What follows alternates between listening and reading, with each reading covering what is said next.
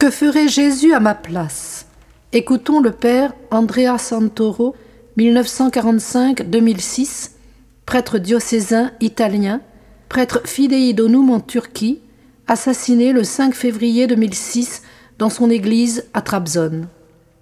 Ce sont des extraits de ses lettres de Turquie.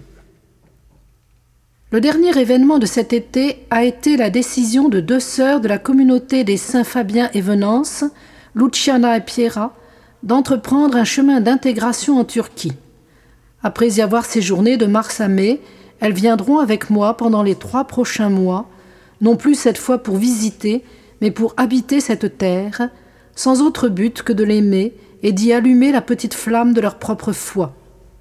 Le Seigneur fera le reste, en ouvrant les portes, en suggérant des chemins, en empruntant leur corps pour donner présence aux siens.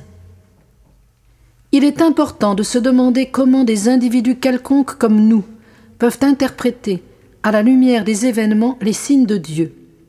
Comment on peut en tenir compte concrètement à l'époque où nous vivons et comment cela peut contribuer à construire son règne, celui pour lequel Jésus est mort et pour lequel il a envoyé ses disciples, dont nous faisons partie, dans le monde entier.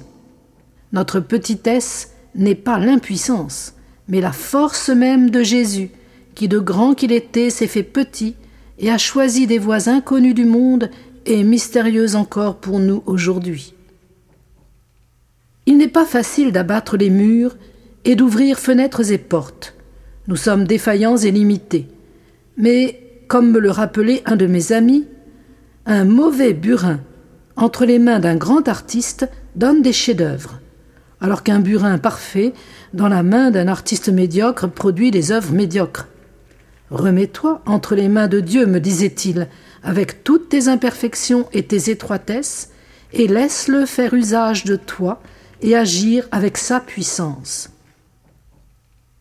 que celui qui souhaite se faire l'instrument de Dieu dans ce monde complexe, volcanique, mais aimé de Dieu, vienne, qu'il apprenne la docilité du burin et se laisse utiliser par l'intelligence et par le cœur de Dieu. Qu'il vienne.